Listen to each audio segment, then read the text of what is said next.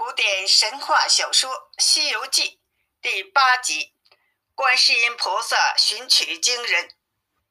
上集我们说到，悟空被如来压在五行山下之后，如来佛告别了玉帝，回到雷音宝刹，就见三千诸佛、五百阿罗、八大金刚、无边菩萨，一个个都执着铜分宝盖。以宝鲜花摆列在灵山仙境，婆罗生林出来迎接如来，驾住祥云，对众佛仙说道：“三界本无，如同虚空，名声如死，法相如是。”说完，放出舍利之光，天空现白色彩虹四十二道，南北通连。大众见了，忙下跪拜。瞬间聚成彩色云霞，如来端坐莲台，乃众佛菩萨近前礼拜完毕。众佛问道：“妖猴的来历？”如来说了，并如何把他压在五指山下。说罢，各自归位。有一天，佛祖在住处大雷音宝刹休息完毕，就叫来诸佛，由阿罗。揭谛、菩萨、金刚、比丘僧等等，说自福成园安天之后，我们这里也不知是何年何月，用凡间的时间计算，大约有两千五百年了吧。今年秋天，我有一宝盆儿，盆中有百样奇花，千般异果，与各位开一个玉兰盆会如何？大众。个个合掌礼佛领会，如来让阿诺迦叶将盆中花果分给大家，各位谢了礼，献上了福禄诗、福寿诗，众菩萨献毕，请如来明白解释一下。如来微开善口，敷衍大法，宣扬正果，讲的是山乘妙典，五蕴楞严，我观四大部洲。众生善恶各方不一，东胜神州敬天理地心爽气平，北距泸州水好杀生只因虎口。我西牛贺州不贪不杀阳气潜灵，水无上真人人固寿。再看那南瞻部洲贪淫乐祸多杀多。正所谓口舌凶长，是非恶地。我今有三藏真经，可以劝人为善。诸位菩萨听了，合掌皈依，向前问道：“如来有哪三藏真经？”如来说：“我有法是一藏，谈的是天；我有论是一藏，谈的是地；我有经是一藏。”谈的是渡鬼三藏，共计三十五部，该一万五千一百四十四卷，乃是修真圆经，正善之门。我将他们送上东土，怎奈那方众生愚蠢，回谤真言，不识我法门之要旨，怠慢了瑜伽之正宗。现在我要寻一个有法力的。去东土寻一个善人信者，教他苦历千山，经历万水，到我处求取真经，永传东土，劝化众生。这个是比山还大的福禄，比海还深的善举，谁肯去走一遭呢？这时，观音菩萨。走进莲台，向如来拜了三个礼，说：“弟子不才，愿上东土寻一个取经之人。”诸神抬头一看，就看那菩萨德智金身，璎珞垂珠，香环结宝，头顶盘龙臂，素罗袍，彩带飘，祥光笼罩，锦绒裙，端气显。再看那脸。眉如月牙，眼如双星，朱唇一点红，净瓶茶垂柳，能解八方难，度众生大慈悲。故乡泰山，住于南海，他是珞珈山上朝阴洞里的活观音。如来见了，心中大喜，说道：“别人都去不得，必须是观音尊者去了。只有神通广大，方可去也。”菩萨说：“弟子此去东土有什么吩咐？”如来说：“这一去要踏看道路，不许在霄汉中行，须是要半云半雾，目过山水，谨记路程远近之数。”叮咛那取经人，但恐善信难行。我给你五件宝贝，即命阿诺迦叶取出金斧袈裟一件，九环锡杖一根。如来又对菩萨叮嘱：这袈裟、锡杖要交于取经人亲自用。若可坚定信心来此穿我的袈裟，就可免堕轮回；持我的锡杖，不遭毒害。菩萨急忙拜领，如来又取出三个箍，递给菩萨，说：“这宝贝取名紧箍儿。虽然三个是一样的，但是用处可不同。我有咒语三篇，若路上遇见神通广大的妖魔，你要劝他学好，跟那取经人做个徒弟。他若不服使唤。”可将此箍戴在他头上，这箍见肉生长，按不同用途念咒，眼胀、头痛、脑门儿接裂，管教他入我门来。菩萨听后，赶紧拜礼而退，即刻换了晦暗行者随行。晦暗手握一条混铁棍，重有千斤，为菩萨护驾，当一个降魔的大力神。菩萨将袈裟放在一个包裹里，让他背上，然后将金箍藏了起来，手持西藏，离开了灵山。师徒二人正走着，忽见一条大河，上写“流沙河界”。菩萨说：“徒弟呀，这处却是难行，取经人魂骨凡胎，如何渡过这大河？”惠安说：“师傅，你看这河八百里长，浪涛翻滚，如何是好？”正说着，就见河中扑哧一声，跳出一个妖魔来，十分丑恶，青黑色，赤脚飞出，眼光闪烁，獠牙乱飞，一声叱咤如雷轰，两脚奔波似滚风。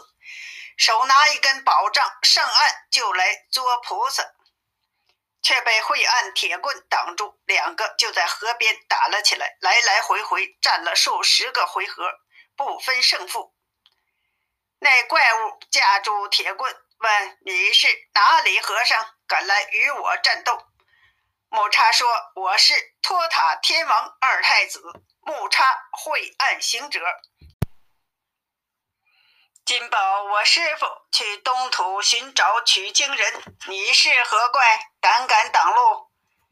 那妖怪刚刚醒悟过来，说：“我记得你跟南海观音在紫竹林中修行，为什么来到此地？”木叉说：“那岸上不是我师傅吗？”怪物听了，吓得连忙收了宝杖，去见观音下拜，说道。菩萨恕我之罪，听我道来。我不是妖怪，我乃凌霄殿下赤鸾羽的卷帘大将，只因在蟠桃会上失手打了玻璃缸子，玉帝打我八百，贬下界来，变得这般模样。又叫七天一日用飞剑来穿我胸肘一百下，方可回去。无奈饥饿之时，三天两日我就出波浪，学一个人食用。今日无知冲撞了大慈大悲的菩萨。菩萨说：“你在天有罪，为何又被贬下界？为何还伤人？你是罪上加罪。我今领圣旨，上东土寻取经人，你何不入我门来，皈依善果？”跟那取经人做个徒弟，上西天拜佛求经，可好？我叫飞剑不来穿你，你可立功赎罪，服你本职。你想如何呀？那怪物说。我愿归正果，但是我吃了几次取经人将骷髅穿起来玩耍，恐怕取经人不得再赶到此地。菩萨说：“你将骷髅挂在脖子上，等候取经人。”怪物说：“愿听菩萨教诲。”菩萨就给他取了一个法名，叫沙无净，随即送菩萨过了河。他洗心革面，再不杀生，专门在这里等取经人。菩萨与木叉奔向东土，不久遇见了一座高山，正欲驾云穿过，忽听狂风，就见一个妖魔出现在眼前。就见他猪嘴金眼，手执钉耙，腰胯弯腰半月轮，举起钉耙就打。被木叉挡住，他俩正打得来劲儿，观世音在半空中抛下莲花，隔开钉耙。怪物见了一惊，问：“你是哪里和尚？敢用花哄我？”木叉说：“我是南海菩萨的徒弟，这花是我师傅抛的，你不认识吗？”那怪物问：“南海观世音是那扫三灾、救八难的观世音吗？”木才说：“不是他是谁？”怪物忙放下钉耙，下拜道：“烦请引荐。”木叉指着上面：“那不是吗？”怪物立刻下跪，高声叫道：“菩萨恕罪！菩萨恕罪！”观音按下云头，前来问道：“你是哪里成精的野豚，敢在此挡我？”妖怪说：“我本是天河里的天蓬元帅，只因带酒戏弄嫦娥，玉帝打了我三千锤，贬下凡间。不想走错了路，投到了猪胎，变成了这副模样。我吃了猪群，占了山场，吃人度日。不想遇见菩萨，请菩萨救救我。”菩萨问：“此山叫什么名？”怪物说：“叫福陵山，山中有个洞，叫做云剑洞。洞里有个二姐，要我做倒插门。不到一年，她死了，这洞就归我了。